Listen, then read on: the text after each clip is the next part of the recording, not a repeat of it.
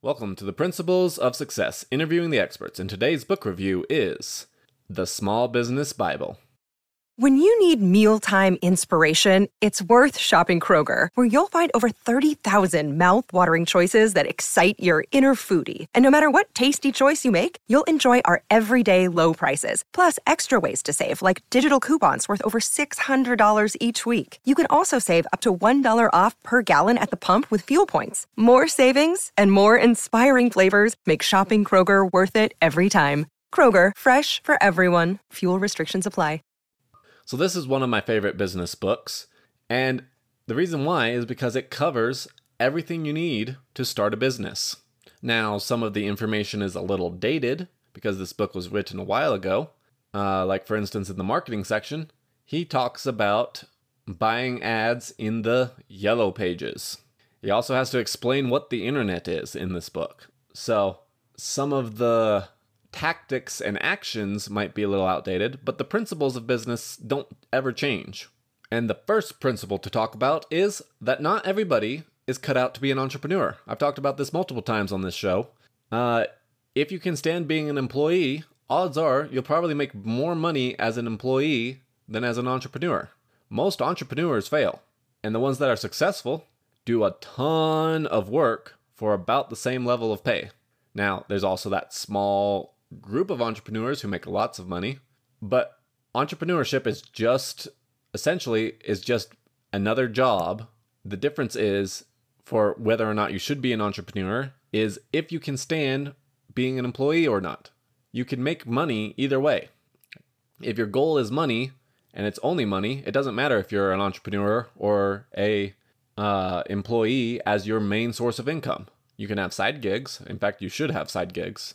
But as your main source of income, it, you don't necessarily need that to be to be successful. You don't have to be an entrepreneur. Is what I'm trying to say, and that's essentially what this book tries to say. And it has a nice little self uh, assessment for are you cut out to be an entrepreneur? And if most of these next questions are a no, well, then you probably shouldn't be an entrepreneur. So let's go through those questions. Are you a self starter? Do you take risks? Are you a leader? Are you okay with not having a regular paycheck? Are you able to fire someone? Are you willing to work 60 hours a week? Are you self confident? Can you handle uncertainty? Do you have tenacity? Are you able to stick to it? That's the biggest hurdle that I feel like most people fail is that they quit. You have to have insane levels of tenacity to be successful as an entrepreneur. Next, are you creative? Are you competitive? Do you have willpower and self-discipline? Can you do the things that you don't want to do even when you don't even when can you do the things that you don't want to do even when you especially don't want to do them? Are you individualistic? Are you able to handle no structure? Do you have business skills? Can you are you like are you able to do marketing? Are you able to do invoices, accounting, sales? Do you have the business skills needed? Are you flexible? Are you okay with having a flexible schedule? Some some days you'll be working 16 hours. Other days you might get to slack off a little bit. Do you have the experience in the field that you're wanting to do business in? If you have no experience in marketing, you shouldn't start a marketing agency. If you know if you have no experience in plumbing, you shouldn't shouldn't start a plumbing business. Do you know how to prospect, get clients? If you don't ha- find people to do business with, you're not going to succeed in entrepreneurship. And how do you handle stress? Entrepreneurship is extremely stressful, especially if you try and doing it 100%. I, there's a reason why I really like the 10% entrepreneur book. The most stressed I ever was in my entire life was when I was 100% an entrepreneur. Now I'm going to go back to that because I freaking hate being an employee. But how do you handle stress? If you can't handle stress, then you shouldn't be an entrepreneur.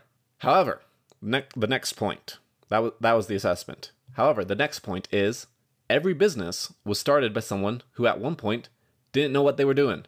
You don't have to have an expertise knowledge on everything that you're doing. Every business was started by somebody like you who was like, "You know, I want to start a business. I have no freaking idea how to start a business because I've never started it." And that's okay. So just remember that every business was started by somebody like you at some point. Next, the baker doesn't just do baking. What does that mean? It means the baker doesn't just do baking, they are also in charge of hiring and firing people, making sure people get paid, making sure the legalese is all taken care of, making sure the rent is taken care of, doing all sorts of fun paperwork, doing advertising, doing sales, doing customer service. The baker just you don't get to just if you're starting a baking business, you don't just get to hide in the back corner and bake bread or cookies or whatever. You have to actually run the business. In the E Myth, which I did a book review at the very beginning of the podcast, so I need to redo that one at some point. But in the E Myth, he calls this the entrepreneur's entrepreneurial seizure. You're like, oh, I'll start a baking business, but all I want to do is bake, and I don't know how to do any of the other stuff, and I have no desire to do any of the other stuff. So just remember, if you're wanting to start a business, that the business involves a lot more than just the one thing. Like, for instance, the marketing agency that I started. I started marketing because I hate sales, and then I discovered that marketing agency dealing with clients is all about sales, which is why I decided I didn't want to do that business anymore. Next takeaway start a specific business versus just wanting to be your own boss. So there's two type of entrepreneurs. There is the entrepreneur like me who doesn't care what business it is. It is just that they want to be able to be their own boss, doing some sort of business to generate money for their family. And that's one type of business. The other one, or that's one type of entrepreneur. The other type of entrepreneur is the baker. You want to start a baking business. You don't want to do just any old business. You want to start your baking business. And I'm kind of a little bit of this one too, because all of my businesses have always just been ways to generate money for the end goal business that just costs a lot of startup cap- capital. And that is my Homestead Zion Home business deal, which I have started making TikToks on. So if you guys want to learn more about off grid living, go check that out. Uh, but there's two type of entrepreneurs. There's the people who want to start their own business, just any business, and the people who want to start doing a very specific business because that's what they love to do. Next, if you're going to start a business, you need at least six months working capital. Most businesses fail not because they weren't viable, but because the person, the entrepreneur, just ran out of money. Businesses take time to get up and going. If your business doesn't have financing, working capital to keep it alive while you start generating money, then your business is going to fail. I think this number needs to be a lot higher than what he says. I think you need at least uh, one year's worth of living expenses covered because you're not going to generate a, a living within your first year. So if you're going to jump ship and quit your job and start a business, you probably need a decent savings account for living expenses and you need probably at least six months of working capital for the business. Again, this is also why you don't just quit your job to start a business. You start your business, and then once it starts making money, then you quit your job. But that's not always feasible. Next up is another one that he talked about that I am just going to skip over because I think it's overrated. He talks about business plans. Business plans are necessary for loans. My thoughts on loans have been pretty clear throughout the year, but you need a business plan to get funding. Other than that, a business plan doesn't do much. It does help bring clarity, just like an outline. However, human beings suck at planning. Your outline is not going to be at all remotely close to what you're going to be doing. So, the outline is useful. Don't don't get stuck on the outline. Next, legal structures. You can have a sole proprietorship, a partnership, a LLC, and corporations. Almost all of you will be either doing a sole sole per, sole proprietorship, which is just the default. It's hey, my name's Nathan and I'm doing business. Who wants to buy and sell from me? And your taxes are filed under your your your business taxes are filed under your personal taxes, and there's no legal protection to this. Um, a LLC separates the business entity from you, and you have to make sure that your finances are separate and that they do not cross. And that provides you with some legal protection and it separates your taxes from each other. And then corporations, honestly, you shouldn't be worrying about corporations if you're just starting a business, but he talks about the corporations. Next, business funding, finding funding. One, I think funding your business is dumb. I've already kind of made that. But he gives several examples that are bad examples. Um, and this is in his words. First up, these and these are options. These are just dumb options. Um, so first up, home equity. Taking a loan out against your home to start a business that has a good chance of failing. Not a good idea. Next up, number two, credit cards. Using a very, very, very high interest rate method of borrowing money. Number three, friends and family. Relationships. If you value your relationships, your relationships should be more important than trying to get your business up and running. Money ruins friend relationships with friends and family. However, I'm not saying don't do it. In fact, I've done it. Just make sure that you are very careful here. And then the last one isn't really a dumb one, and that's that banks are tough. And as financing gets more and more expensive over the next several years, just due to the changing business climate, banks are going to be tough. So, those are just some of the ways that you might get funding for your business. Next takeaway focus on building a brand. If you don't have a brand, people won't come to you. Same thing with location. Make sure that you're in a good location to do business. Now, a lot of that has been decoupled thanks to the internet, but if you have a business selling, if you want to start a business selling ice cream in Antarctica, you're going to have a very hard time selling ice cream. And yes, that is a ridiculous example, but I'm sticking with it. At Evernorth Health Services, we believe costs shouldn't get in the way of life changing care, and we're doing everything in our power to make it possible. Behavioral health solutions that also keep your projections at their best? It's possible. Pharmacy benefits that benefit your bottom line? It's possible complex specialty care that cares about your ROI. It's possible because we're already doing it. All while saving businesses billions. That's Wonder made possible. Learn more at evernorth.com/wonder. By the way, this current list is just things that you need to uh, skills and ideas that you need to develop and focus on while you're building your business. So, first one's brand, second one's location. Uh, third, inventory management.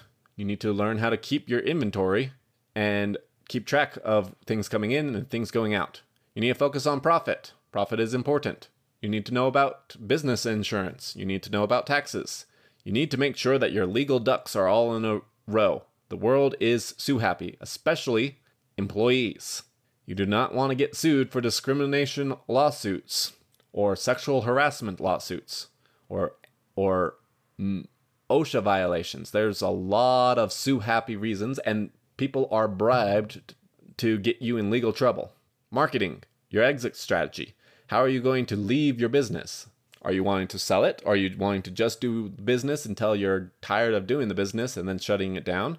Are you wanting to build your business so that way you can step away and other people will eventually run the business? You need to learn about firing. You need to learn about um, what legal benefits you have to have for employees. You will get in serious trouble if you don't give employees everything that they are entitled to. How are you going to train your employees? How are you going to manage your employees? Those are all important things that you need to just learn about in business. Sales. Fo- always focus on what's it. People are always focused on what's in it for me. If you're focused on yourself and not the customer, well, then you're going to have a lot harder time getting customers. Kind of lost my train of thought on that one, but anyway. Next takeaway selecting the right franchise. You need to look at your total investment. How much are you spending to buy this business? You need to look at how much the franchise is going to do to train you, and how much of advertising is the franchise going to do on your behalf. These are all important factors to keep in mind when buying a franchise. Next, home based businesses. Some of the pros of a home based business you get to save rent and gas, more flexible, more time. This podcast is a home based business. I am recording this uh, at the very end of June, and I'm getting ready to go on a trip in July. And I'm pretty sure this episode will be airing while I'm busy. So it's much more flexible. Some of the cons of a home based business distractions. I can easily waste a, a day and not do the podcast. Same thing with the next one self discipline. You think I want to yell at a blank wall and tell you about a business book that I've read multiple times? But that's just the deal with a self employed home based business. And then the last one is super important, and it is you might run into the two opposite extreme issues. You might goof off and your business will fail, or because you're not going anywhere to you're not going to work, you might become a workaholic. And I've fluctuated between both of them quite regularly. So those are all some of the possible cons. Now, how to help mitigate and make sure that your home based business has a chance of succeeding. You need a private space. You can't be, like for instance, this podcast, you can't be recording episodes out in the middle of a living room if you have screaming kids. You need to be able to maintain discipline around the family. Um, when you're working, you're working. You need the equipment. Don't just start going off crazy with no equipment. Um, you need to be good being alone. You need self discipline. You need to be able to find a way to limit distractions. When I was writing my books, I actually uh, shut off the internet so that way I couldn't just hop on Facebook and scroll forever.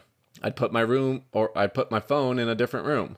Uh, you also, especially if your customers are coming, like if it's a, like, let's say a massage based business, if your customers, you have to be okay in managing customers' judgment that it's in your home. And you also need to make sure that your family supports it because if if they think it's just a hobby, then you're not going to succeed. Uh, also, home insurance doesn't cover business equipment. So just so you're aware of that. Next takeaway you should be working on your business, not just in your business. If you spend all of your time baking bread and not doing any marketing or hiring, your business is not going to grow or succeed. You have to keep constantly reinventing your business because otherwise, your competition will put yourself out, will put you to be out of that. You know what I'm saying. You have to keep reimagining your business, keep improving your business, and keep developing different business tactics, especially your marketing and sales. Because if you're not getting customers, you're going to go out of business. On the flip side, raise your prices. Your prices, um, a really easy way of saying this is if you double your prices and lose half of your clients, then you're still making the same amount of money. Don't be afraid to raise your prices if the cost of doing business is going up. Or if you have too many people and you're going to either have to uh, drop people for sanity's sake or hire somebody, which increases your cost of doing business. So don't be afraid to raise your prices once you start getting clients. Next up, shoestring. You need to be resourceful, balancing, making sure that you aren't spending all of your money in one deal. OPM investors, find that's looking for funding. Uh, finding a partner. Maybe you have a genius idea and somebody else has the money and loves your idea.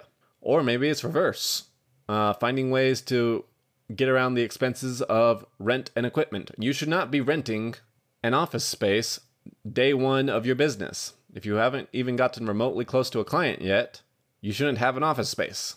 And look for deals on equipment. You don't necessarily have to buy new, and you also don't have to buy super fancy.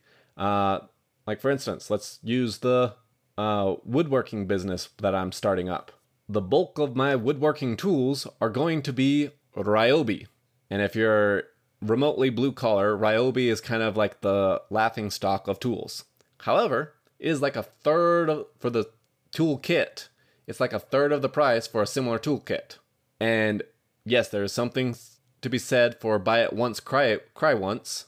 However, I'm not so certain uh, out of all of those tools which ones I'll actually be using a lot of. So if I buy a really expensive tool and then never use it, well, then that was a waste of money. So be frugal on your equipment. Also, especially if you're shoestring and bootstrapping this, if you buy a tool and you buy the cheapest one that you can because that's all you have, and then use that tool to generate money, you can use that generated money to buy the nicer tool when the cheap tool breaks or when you just need to upgrade. So those are all shoestring. Next up, marketing. Sell their needs. Uh, people, it's all about them, not you. Sell their needs. Do testing.